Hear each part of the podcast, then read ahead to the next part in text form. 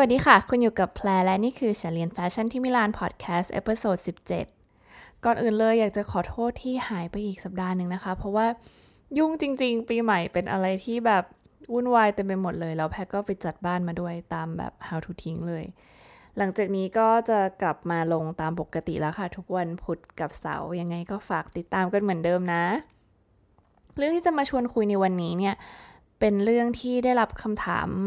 มาจากทางเพจมาพอสมควรนานละ แล้วก็คิดว่าถึงเวลาที่จะมาเล่าให้ฟังแล้วล่ะ จริงๆ มันก็ไม่ใช่อะไรจริงจังหรอกค่ะ มันก็แค่เป็นเรื่องที่หลายๆคนถามตัวเองว่า ไม่รู้ว่าตัวเองเนี่ยเหมาะที่จะเรียนแฟชั่นหรือเปล่า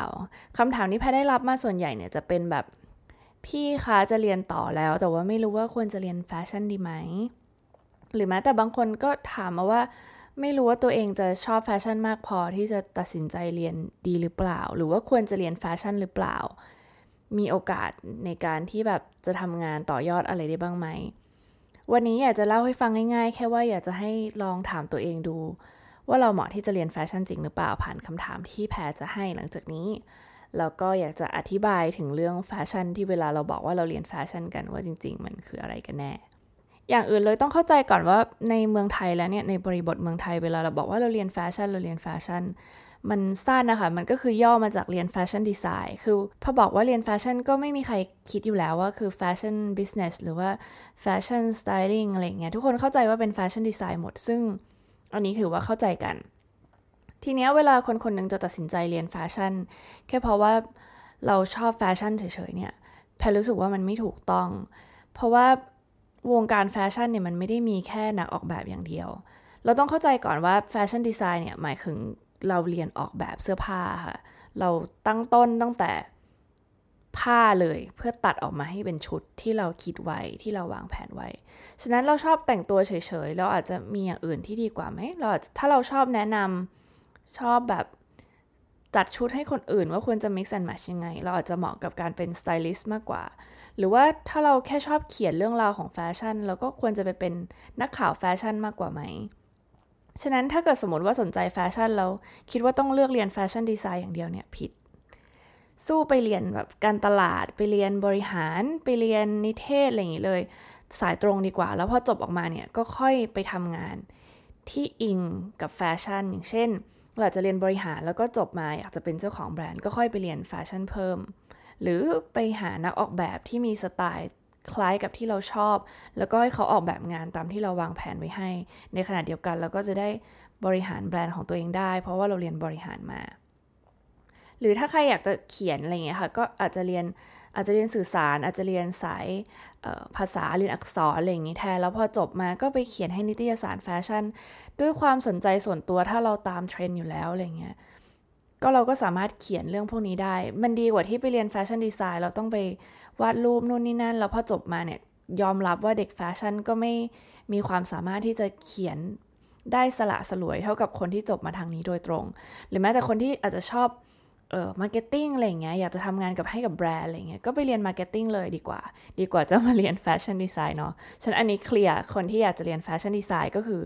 ต้องออกแบบเสื้อผ้าต้องชอบวาดรูปต้อง ทำงานเกี่ยวกับการทำแพทเทิร์นแล้วก็ทำเสื้อผ้าออกมาเป็นตัวให้สวมใส่ได้ค่ะ อันนี้ก็คือแฟชั่นดีไซน์หรือว่าออกแบบเสื้อผ้านั่นเอง หลังจากที่เรารู้ไปแล้ว เราเข้าใจแล้วว่าแฟชั่นดีไซน์คืออะไร แล้วก็สำหรับคนที่ยัง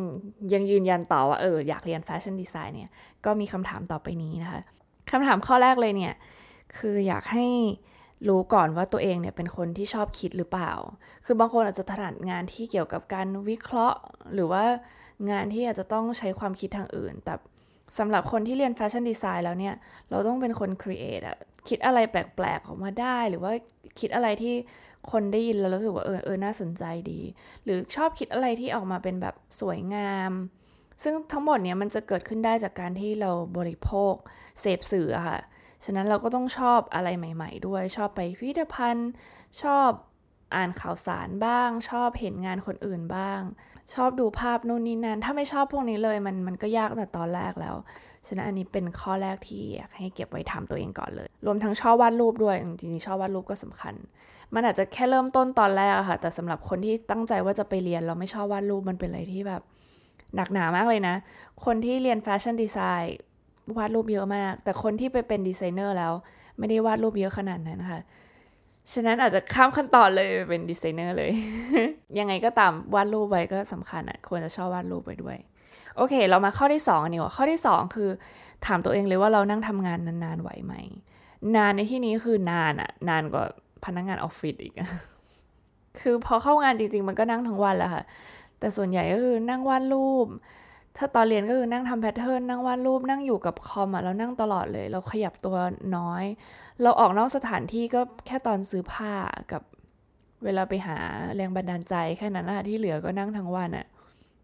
ฉะนั้นถ้าใครไม่ชอบนั่งทำงานเยอะๆ กลัวปวดบ่าเมื่อยอะไรเงี้ยก็ก็เบื่อได้ง่าย อันนี้ก็เป็นข้อที่สอง ข้อที่ 3 ก็คือถามว่าตัวเองอดนอนไหวหรือเปล่า สุขภาพของเราเนี่ยไหวไหม สุขภาพที่เป็นพื้นฐานเนี่ยทำให้เราอดนอนได้หรือเปล่า จริงอยู่ที่ว่ามันขึ้นอยู่กับการบริหารเวลา แต่แพเชื่อว่า การเรียนแฟชั่นยังไงยังไงอยู่ก็ต้องอาจจะต้องมีวันที่เราต้องนอนดึกต้องโตรุ่งบ้างหรือว่าไม่ได้นอนยาวๆบ้าง เพราะว่างานที่เราคิดว่ามันจะเสร็จมันไม่เสร็จหรือแม้แต่ เราคิดอะไรไม่ออกแล้วมันต้องส่งงานพรุ่งนี้ คือถ้าใครแบบเออช่างมันสีแล้วนอนได้อันอันนั้นก็อาจจะแล้วแต่คนแต่จากประสบการณ์แล้วนะคะ เพื่อนแพรทั้ง 20 คนที่เรียนมาด้วยกันในหนึ่งห้อง ก็ทั้ง 20 คนก็อดนอนทุกคน ไม่มีใครไม่เคยอดนอน ฉะนั้นถามเรื่องสุขภาพตัวเอง ถามเรื่องความชอบว่าถ้าเราจะต้องอดนอนทำงานเราไหวหรือเปล่า ข้อที่ 4 เป็นเป็นเรื่องที่ลำบากใจเนาะแต่ว่ามันก็สำคัญนั่นก็คือเรื่องเงิน เงินในที่นี้คืออาจจะไม่ต้องมากมายมหาศาลให้เราแบบไปจ่ายเงินฟุ้งเฟ้ออะไรอย่างเงี้ยก็แค่เงินที่จะ support เราให้ออกแบบเสื้อผ้าได้หรือเปล่า วัสดุอาจจะไม่จำเป็นต้องเป็นเออไหมแท้อะไรอย่างเงี้ยแค่โพลีเอสเตอร์อะไรอย่างเงี้ยแหละค่ะ แต่มันก็ต้องใช้เงินจำนวนพอประมาณเหมือนกัน เพื่อที่จะทำ thesis หรือแม้แต่คนที่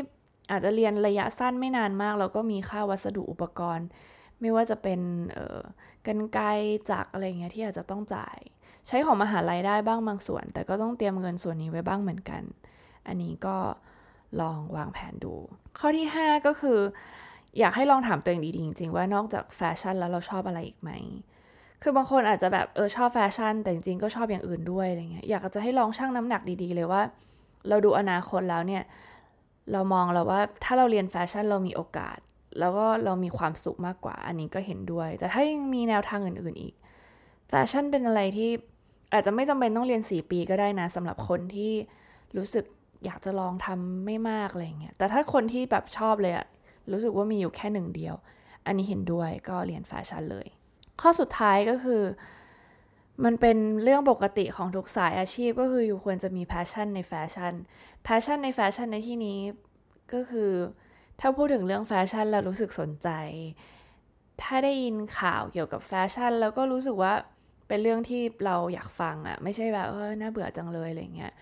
เห็นคนแต่งตัวเรารู้สึกได้ว่าไอ้นี่สวยหรือไม่สวยหรือมีข้อคิดเห็นยังไง ชอบไปร้านเสื้อผ้าบ้าง หรือว่าชอบจับผ้าชอบศิลปะอะไรเงี้ยค่ะต้องมี passion ทางนี้ เพราะว่ามันเป็น basic อะไปลิงก์กับข้อแรกอีกครั้งที่ชอบอะไรใหม่ ๆ แต่สุดท้ายถ้าเราชอบอะไรใหม่ ๆ แต่เราชอบ ศิลปะแขนงอื่นมากกว่า นี่ก็อาจจะไม่ใช่คำตอบ แต่ถ้าชอบแฟชั่นแล้ว ลองวัดมาแล้วทั้ง 6 ข้อเนี่ย คิดว่าใช่ทุกข้อเนี่ย แพรก็สนับสนุนนะว่าน่าจะเรียนแฟชั่นกันดู สุดท้ายอยากจะฝากไว้นิดนึงว่าเราไม่รู้แล้วค่ะว่าเราเรียน fashion design แล้วเราจะจบไปเป็นดีไซเนอร์เลยหรือเปล่าแม้ว่ามันจะเป็นความฝันของเด็กทุกคนเลยก็ตาม หรือแม้แต่ตัวแพรเอง ซึ่งก็ไม่ใช่ว่าไม่เคยลองทำแบรนด์นะคะ เคยลองทำแล้ว แต่พบว่าจาก ความเครียดหลายๆอย่าง ทุกวันนี้ยังมีความสุขกับการได้บอกเล่าเรื่องราวได้เขียนเพจ แล้วก็เออได้วาดรูปอะไรอยู่มากกว่า ต่อไปในอนาคตก็ยังมีโปรเจกต์อื่น ๆ แต่คนที่เรียนจบแฟชั่นดีไซน์อะค่ะ ถ้าสุดท้ายแบบยังได้วนอยู่ในวงการอะไรเงี้ย ไม่ว่าจะเป็นงานเขียน เอ่อทำจัดรายการ ได้ออกแบบเสื้อผ้าเป็นแบบตามสั่ง หรือว่าได้ทำเสื้อผ้าแบรนด์ของตัวเองอะไรเงี้ย สุดท้ายความรู้ที่เรียนมามันก็